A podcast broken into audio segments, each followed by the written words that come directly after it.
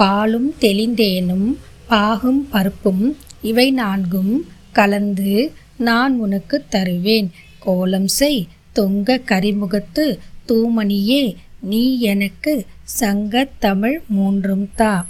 தெய்வங்களும் சித்தர்களும் இது உங்கள் தமிழ் பாட்காஸ்ட்.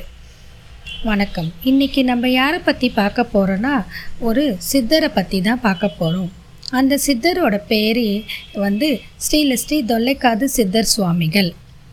தொல்லக்காது சித்தர் சுவாமிகளோட இயற்பெயர் என்ன ஊர் என்ன தாய் தந்தையர் யார் எந்த வருடம் பிறந்தாங்க அப்படின்ற வரலாறு யாருக்குமே தெரியாது.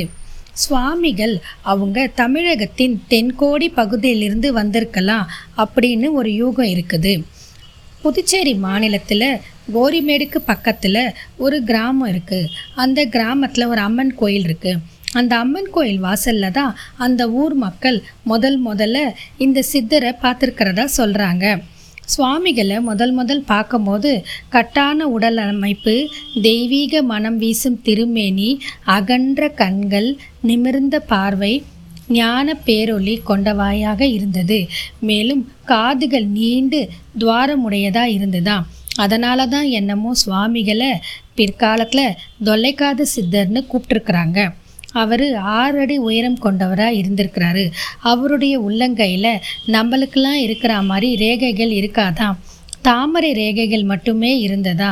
அவர் புதுச்சேரிக்கு வரும்போது பார்ப்பதற்கு மிகவும் முரட்டுத்தனமாக தோன்றினாராம் அதனால் அவர்கிட்ட நெருங்கிறதுக்கும் பயந்தாங்களாம் ஆனால் சுவாமிகள் பார்ப்பதற்கு தான் முரடனாக இருந்தாலும் மிகவும் சுவாந்தமாக அமைதியாக அனைவருடன் அன்பாக பழகினாங்களாம் சுவாமிகள் எப்போவுமே கோவணம் கட்டிக்கிட்டே இருந்தாங்களாம் அதனால தான் முதல் ஆரம்பத்தில் அவரை மொரட்டாண்டினும் அழைச்சிருக்கிறாங்க.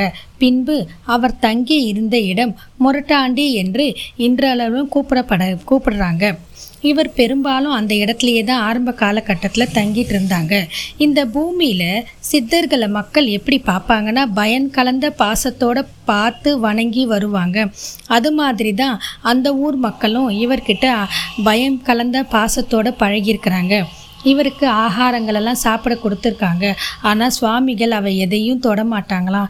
எப்போவுமே நிஷ்டையிலேயே தான் இருப்பாங்களாம். இப்போ சுவாமிகளோட இளம் வயதை பற்றி பார்ப்போம் சுவாமிகளுக்கு இளம் வயசுலேயே தந்தையை இழந்துட்டு இருக்கிறதா சொல்கிறாங்க தாயாராக அவட அரவணைப்பில் தான் வளர்ந்துருக்குறாங்க. வாலிப வயசு வந்தோடனே தாயார் தனக்கு திருமண ஏற்பாடு செய்வதை பார்த்துட்டு மிரண்டு போன சுவாமிகள் செய்வதறியாது திணறுனாங்களாம். அப்போ என்ன செய்கிறதுன்னு யோசித்து பார்க்கும்போது தன்னோட குல தெய்வமான அம்மன் கிட்ட முறையிட்டு அழுது மன்றாடி வேண்டியிருக்கிறாங்க. அப்போ என்ன ஆச்சுன்னா அம்மன் தன்னை அழைப்பது போன்ற ஒரு ஒலி கேட்டிருக்கு. அந்த ஒலியை கேட்டுக்கொண்டே நடக்க தொடங்கினாங்க சுவாமிகள். நீண்ட தூர பயணத்துக்கு பின்பு ஒரு ஊர் வந்து அடைஞ்சாங்க. அந்த ஊரில் தான் சுவாமிகள் த தங்கிட்டாங்க. அந்த ஊருக்கு வந்த பிறகு தான் தன்னோட நிலை அறிந்திருக்காங்க. அதுதான் சுவாமிகள் முதல் முதல் வந்த புதுச்சேரி மாநிலத்தில் கோட்டக்குப்பம் பக்கத்தில் இருக்கிற இப்போ மொரட்டாண்டின்ற அழைக்கிற ஊர். மேலும் சுவாமிகள் அங்கு அம்மனை இடைவிடாத வணங்கிக்கிட்டே இருந்திருக்கிறாங்க. அப்போ ஒரு அதி அற்புத காட்சி நடந்திருக்கு. அது என்னன்னா அன்னையோட தரிசனம் அவங்களுக்கு கண்ணார கண்டிருக்காங்க. ஸோ அம் அன்னை வந்து ஒரு ஒளி போல நிலவு போல அழகிய அலங்காரத்துடன் அவங்களுக்கு காட்சி கொடுத்துருக்குறாங்க.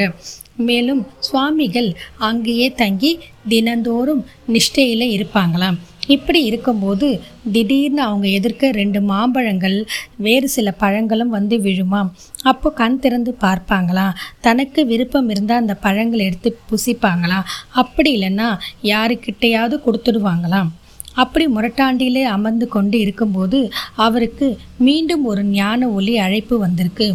அந்த ஒலியின் திசையை கேட்டவாறே சுவாமிகள் நடக்க தொடங்கியிருக்கிறாங்க. அந்த ஓசை வந்து ரொம்ப தூரம் போய் நின்றுருக்குது. அது வந்து புதுச்சேரி கோட்டக்குப்பத்துலேருந்து கிட்டத்தட்ட அஞ்சு கிலோமீட்டர் தொலைவில் இருக்கிற மணற்குளம் அப்படின்ற ஒரு இடத்துல அந்த ஒலி நின்றுருக்குது. அந்த மணக்குளத்திற்கு அருகாமையில் இருக்கிற மணலை எடுத்து சுவாமிகள் ஒரு அழகான விநாயகர் சிலையை செஞ்சு பிரதிஷ்டை பண்ணி வணங்கியிருக்கிறாங்க. அப்புறம் மீண்டும் ஒரு முறை அந்த சுவாமிகளுக்கு ஒரு ஓசை கேட்டிருக்குது. அப்போ அந்த ஓசையை கேட்டு நடந்திருக்காங்க. அந்த ஓசை வந்து முத்துமாரியம்மன் ஆலயம்னு ஒன்று இருக்குது அங்கே அழைச்சிட்டு போய் சுவாமிகளை நிறுத்தியிருக்கு அந்த ஓசை கேட்ட வழி பார்த்திங்கன்னா ரொம்ப கரடு முரடான பாதைகளாக இருந்ததா? செடி கொடிகள் அடர்ந்து இருந்ததா? வனக்காட்டு பகுதியாக இருந்திருக்குதா? ஆனால் சுவாமிகள் எதையுமே பொருட்படுத்தாமல் நடந்துக்கிட்டே இருந்தாங்களாம் எந்த வழியும் பொருட்படுத்தலையாம் அவங்க சிந்தனை பூரா அந்த ஓசையே பின்தொடர் தொடர்ந்து போகிறதுலே இருந்துச்சாம் முத்துமாரியம்மன் ஆலயத்துக்கு வந்த உடனே நின்றுட்டாங்க. அங்கே தான் அந்த ஓசையும் நின்றுருக்கு. அப்போ மீண்டும் அவங்களுக்கு ஒரு அருட்காட்சியை பார்த்துருக்குறாங்க. முத்துமாரியம்மனோட ஓட அலங்கார காட்சியை அவங்க கண்ணார கண்டிருக்காங்க. அப் அவங்களுக்கு ஒரு ஞான அப்போ சுவாமிகளுக்கு ஏற்பட்ட தெளிவானால ஞானத்தை உணர்ந்தார்கள். அப்போ ஞானத்தில் மோனத்தை கடந்தார்கள். பின்பு அங்கேயே தங்கியிருந்தாங்க. அதுலேருந்து சுவாமிகள் பேசா நிலைக்கு சென்றுட்டாங்க. அது முதல் யா அதுக்கப்புறம் சுவாமிகள் யார்கிட்டேயும் பேசுறதில்ல. மேலும் அந்த ஞான ஒளி காட்டிய பாதையில் தினந்தோறும் பயணிச்சாங்க. காலையில் மணக்குளத்திற்கு அருகாமையில் தான் பிரதிஷ்டை செய்த விநாயகர் பெருமானை பூஜை செய்வது பின்பு முத்துமாரியம்மன் ஆலயத்துக்கு சென்று தவநிலையில் அமர்றது மாலை பொழுது ஆனவுன்னு மொரட்டாண்டி என்ற இடத்துக்கு மீண்டும் சென்று விடுவது இவ்வளவும் சுவாமிகள் அவர்கள் தினந்தோறும் தன் வழக்கமாக கொண்டிருந்தார்கள். இதை தான் நடந்தே கடந்து வந்திருந்தார்கள். ஒரு நாள் தவறாமல் நடந்து போய் வந்துட்டு இருந்தாங்க இப்படியே காலச்சக்கரம் சுழண்டு கொண்டு இருந்தது. ஞான ஒளி காட்டிய பாதையில் நடந்து சென்றவர்கள் அதன்படியே விநாயகர் முத்துமானியம்மன் வணங்கி வந்தவர். தனக்குள் ஏற்பட்ட ஆத்ம சக்தியை பின்பு உணர ஆரம்பித்தாங்க ஆத்மசக்தியின் காரணமாக சுவாமிகள் நடப்பதை நிறுத்திட்டாங்க. நிறுத்தினவங்க என்ன செய்வாங்க? இரவு முரட்டாண்டியில் இருக்கும்போது காலையில் பார்த்தீங்கன்னா அங்கேருந்து மறைஞ்சிடுவாங்க. பின்னாடி பார்த்தா மணக்குளத்தில் தோன்றுவாங்களாம். அங்கே விநாயகர் பெருமானுக்கு பூஜை புனஸ்காரங்கள்லாம் செஞ்சுட்டு பார்த்தா அங்கேயும் மறைஞ்சு போயிடுவாங்களாம். அப்புறம் பார்த்தா முத்துமாரியம்மன் ஆலயத்தில் தோன்றுவார்களாம். அப்புறம் அங்கே உட்காந்து நிஷ்டையிலேயே இருப்பாங்களாம். பின்னாடி கொஞ்ச நேரம் போய் அங்கேயும் மறைஞ்சிட்டு முரட்டாண்டியில் தென்படுவாராம். இப்படி இருக்கும்போது அவர் மீது ஒரு தெய்வீக ஒளி வெள்ளம் படர்ந்திருந்தது. யார் அவரை வணங்கினாலும் மகா மௌனியான தொல்லக்காது சுவாமிகள் அவரோட சித்தால அவங்களுடைய குறைகளை வேண்டுதலை ஞானத்தால் உணர்ந்து தீர்த்து வைப்பாங்களாம். சாதாரண மனிதர்கள் அவர் அருகில் செல்ல இயலாமல் தூரத்தில் இருந்தே வணங்குவாங்களாம். காரணம் என்னன்னா சுவாமிகளை சுற்றி எப்போவுமே ஒரு பேர் அனல் வீசிக்கொண்டே இருக்குமா? அதனால் அவங்கள நெருங்க முடியாது. சுவாமிகளுக்கு யாரும் தொண்டு செய்யவும் முடியாது. அப்படி யாராவது தொண்டு செய்ய வந்தாலும் சுவாமிகள் சன் சைகை மூலமாக க வேண்டான்னு சொல்லி சொல்லிடுவாங்களாம். அதற்கு காரணம் இப்பிறவியில் எனக்கு இது வேண்டாம் அப்படின்ற அர்த்தத்தில் இது இருக்குமா மேலும் சில வ- வயசான பெரியவர்கள் சுவாமி அவங்கள நெருங்கி வந்து நமஸ்காரம் பண்ணலான்னு வந்தால் கூட டக்குன்னு சுவாமி அவங்கள விட்டு மறைஞ்சு போயிடுவாங்களாம். இப்படியே கா சுவாமிகள் இருந்திருக்கிறாங்க. இதுவே அவர்களோட தினசரி வாடிக்கையானது. இப்படி இருக்கும்போது மொரட்டாண்டியில் பிரெஞ்சு அதிகாரிகளின் தொல்லை அதிகமானதுனால சுவாமிகள் என்ன செஞ்சாங்கன்னா அந்த இடத்த விட்டு நகர்ந்து புதுச்சேரியில் இப்போ பாலாஜி திரையரங்கு இருக்கு இல்லையா? அதுக்கு அருகில் ஆனந்த ரங்கப்பிள்ளை தோட்டம்னு ஒன்று இருந்திருக்கு. அங்கே ஒரு சின்ன குடிசை அமைச்சுக்கிட்டு தங்கினாங்க. மனித கூட்டத்தை விட்டு விலகி தனிமையை விரும்பிய சுவாமிகளுக்கு அந்த இடம் அவர் மனதில் அமைதியை தோற்றுவிட்டது. ஞான பூமியிலே சித்தர்கள் தவசீலர்கள் ஆத்ம சாதனையாளர்கள் தேடும் பேரின்பம் ஒளி அங்குதான் சுவாமிகள் கண்டாங்க. தனக்கு இப்புதுவைக்கு அழைத்து வந்த அந்த ஓங்கார ஒளியும் வணங்கினாங்க. தான் ஏன் புதுவைக்கு வந்தோம்? அப்படின்றதையும் நல்லா புரிஞ்சுக்கிட்டாங்க. காலங்கள் சென்றன. ஆத்மசக்தி தீவிரமாக வெளிப்படத் தொடங்கியது. அப்போது பக்தர்கள் கூட்டமும் அவரை நாடிவிட அதிகமாச்சு. அப்போ பக்தர்களுக்கு மருத்துவ உதவிகளும் செஞ்சுட்டு வந்தாங்க. மேலும் அவங்களோட குறைகளையும் தன் ஞானத்தால் உணர்ந்து தீர்த்துக்கிட்டு வந்திருக்கிறாங்க. இப்படி பல சித்து வேலைகளை சுவாமிகள் நிறைய செஞ்சிருக்கிறாங்க. இதனால் மக்கள் அவரே தங்கிட்டு இருந்த குடிசையை சித்தன் குடிசை என்று அழைத்தாங்க. இன்றளவும் அப்பெறையிலே அந்த அந்த இடம் அழைக்கப்படுது. அவரோட அருளால் மக்கள் சந்தோஷமாக இருந்தாங்க. அவர் காதில் தொல்லை காதாக இருந்ததுனால தான் அதற்கு பின்பு அவரை தொல்லை காது சிற்றர்களும்னு அழைச்சிருக்கிறாங்க. இப்படியே அவரோட இருக்கும்போது அவர் ஒரு நாள் ஆதியை அனாதியை அடையணும் இ- அப்படின்றத உணர்ந்தாங்க. அப்போது அவர் என்ன நினச்சார்னா தாயும் தந்தையும் த கொடுத்தது தான் இந்த உடம்பு இன்னும் சட்டை. இந்த சட்டையை தூக்கி கடன் கயட்டி வச்சுட்டு காடல் காலத்தை கலந்து நம்ம இறைவனடி சேரணும் அப்படின்னு உணர்ந்தாங்க. அதனால் திடுப்பு திடுப்புன்னு முரட்டாண்டியிலிருந்து மறைந்தவர் மீண்டும் தோன்றினார். மீண்டும் முரட்டாண்டிலே அவர் தோன்றினார். அப்போ அவர் கண் பார்வைக்கு அடங்காத அகண்ட உயரி தீப்பழம்பு ஒன்று தகதகவன்னு எரிந்தது. அப்போ அந்த ஊர்ல இருக்கிற மக்கள் என்னவோ ஏதோன்னு பதறி போய் ஏதோ எதிரி எரிது எரிதுன்னு சொல்லி கத்திக்கிட்டு ஓடி வந்து பார்த்தாங்க. அப்போ பார்த்தா தீ தீ பிழம்புக்கு நடுவில் தன்னைத்தானே சுற்றி கொண்டிருந்த தொல்லைக்காது சுவாமிகள் பார்த்துட்டு மக்கள் கம்முன்னு ஆயிட்டாங்க. சுவாமிகள் ஏதோ சித்து வேலை செய்கிறாங்க அப்படின்னு சொல்லிட்டு பயந்து போய் அவருக்கு நெருங்காமல் அமைதியாக இருந்து பார்த்துட்டு திரும்பி போயிட்டாங்க. காரணம் அவர்கிட்ட நெருங்கவும் முடியல. அப்படி ஒரு அனல் வீசினது. ஸோ சுவாமிகளோட சித்து வேலை அவங்களுக்கு அப்படின்னு நினச்சிட்டு விட்டுட்டாங்க.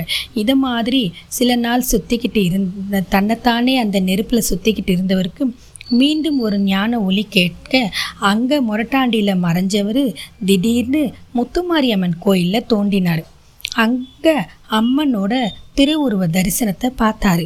அவர் அந்த அந்த அருட்காட்சியை கண்டு அவளையே சுத்த ஆரம்பிச்சிட்டாரு. மொட மொரட்டாண்டியில் எப்படி நடந்ததோ அது மாதிரி தான் இங்கேயும் தீப்பிழம்பின் நடுவிலே சுற்றினார்கள். அங்கே இருந்த மக்களும் முத்துமாரியம்மன் ஆலயத்தில் தீப்பற்றி எரிகிறது தீப்பற்றி எரிகிறது என்று பயந்து ஓடி வந்தாங்க. அங்கே வந்து பார்த்தா சுவாமிகள் அம்மனை வலம் வருவதை பார்த்தாங்க. பின்னர் அமைதி அடைந்தாங்க. காரணம் அவர்கிட்ட அப்பையும் நெருங்க முடியல. அப்படி ஒரு அனல் வீசிட்டு இருந்தது. சுவாமிகள் அந்த தீப்பிழம்போடு அம்மன் கோவிலில் வலம் வந்துக்கிட்டே இருந்தாங்க. இப்படி ஒம்பது நாட்கள் அம்மனை சுற்றிக்கிட்டே இருந்தாங்க. அதற்கு பின்னாடி அங்கு ஞான ஒளியின் சப்தம் கேட்டது. அங் உடனே அவங்க அங்கேருந்தும் மறைஞ்சிட்டாங்க. அங்கேருந்து மறைஞ்சவங்க எங்கே தோண்டினாங்கன்னா மணற்குளத்தில் இருக்கிற விநாயகர் சுவாமிகளை பிரதிஷ்டை செஞ்சாங்கள அந்த விநாயகர் கிட்ட தோன்றுனாங்களாம். அப்போது திருப்பி அங்கேயும் தீப்பெழும்பு தோன்றிருக்கு. அதனுள் இருந்து சித்தர் விநாயகரை வழிபட்டார். அங்கே ஏற்பட்ட தீப்பிழம்பை பார்த்துட்டு மனிதர்கள் எந்த விதத்திலும் கவலைப்படலை. காரணம் இது தொல்லைக்காது சித்தரோட தவ செயல். இதுதான் அவரோட சித்து விளையாட்டு. நம்ம தான் ரெண்டு ஊரில் பார்த்தோமே அப்படின்னு புரிஞ்சுக்கிட்டாங்க. அதனால் அவங்க போய் அங்கே பார்க்கவும் இல்லை. முரட்டாண்டியில் தீ தீன்னு கத்தி பயந்தவங்களும் முத்துமாரியம்மன் கோயிலில் ஓடி போய் பார்த்து பயந்தவங்களும் இப்போ இங்கே ஓடி போய் பார்க்கல. ஏன்னா இது அவரோட சித்து விளையாட்டு அப்படின்னு நினச்சிட்டு விட்டுட்டாங்க.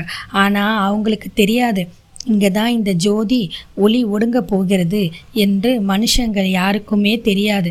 நமக்கெல்லாம் அறியாத ஒன்று தான் சித்தர்களின் விளையாட்டு. அவர் பரஞ்சோதியின் அழைப்பு வந்தது. ஆதலினால் மிகவும் இன்புற்ற தொல்லைக்காது சித்தர் மிகுந்த பெரிய சிரிப்பொன்றை உதித்தார். பின்னர் அவரை சுற்றி எரிந்து கொண்டிருந்த அந்த தீயினுள் கலந்தார். சட்டையை கழட்டினார். பரஞ்சோதி இடத்தில் கலந்தார். தன் ஞானத்தை யோகத்தை அருள் வழங்கும் ஆசி தன்மையினை மனக்குலத்தின் அருகில் இருந்த விநாயகருக்கு பொருத்தினார். மக்கள் வந்து பார்த்தார்கள். ஒளி பொருந்திய தேகம் மட்டுமே மனக்குலத்திற்கு அருகே இருந்த விநாயகருக்கு அருகாமையில் இருந்தது. சித்தரின் ஒளி பொருந்திய மேனியை நெருங்கி பார்த்தார்கள். தவக்கோலத்தில் அமர்ந்திருந்த அவ்வுடல் நிலவின் ஒளியைப் போன்று குளிர்ச்சியாய் தகதகவென மின்னிக் கொண்டிருந்தது அசைவில்லை அனலில்லை கூட்டில் சுவாமியும் இல்லை. இயக்கமற்ற நிலையில் இருந்தார்.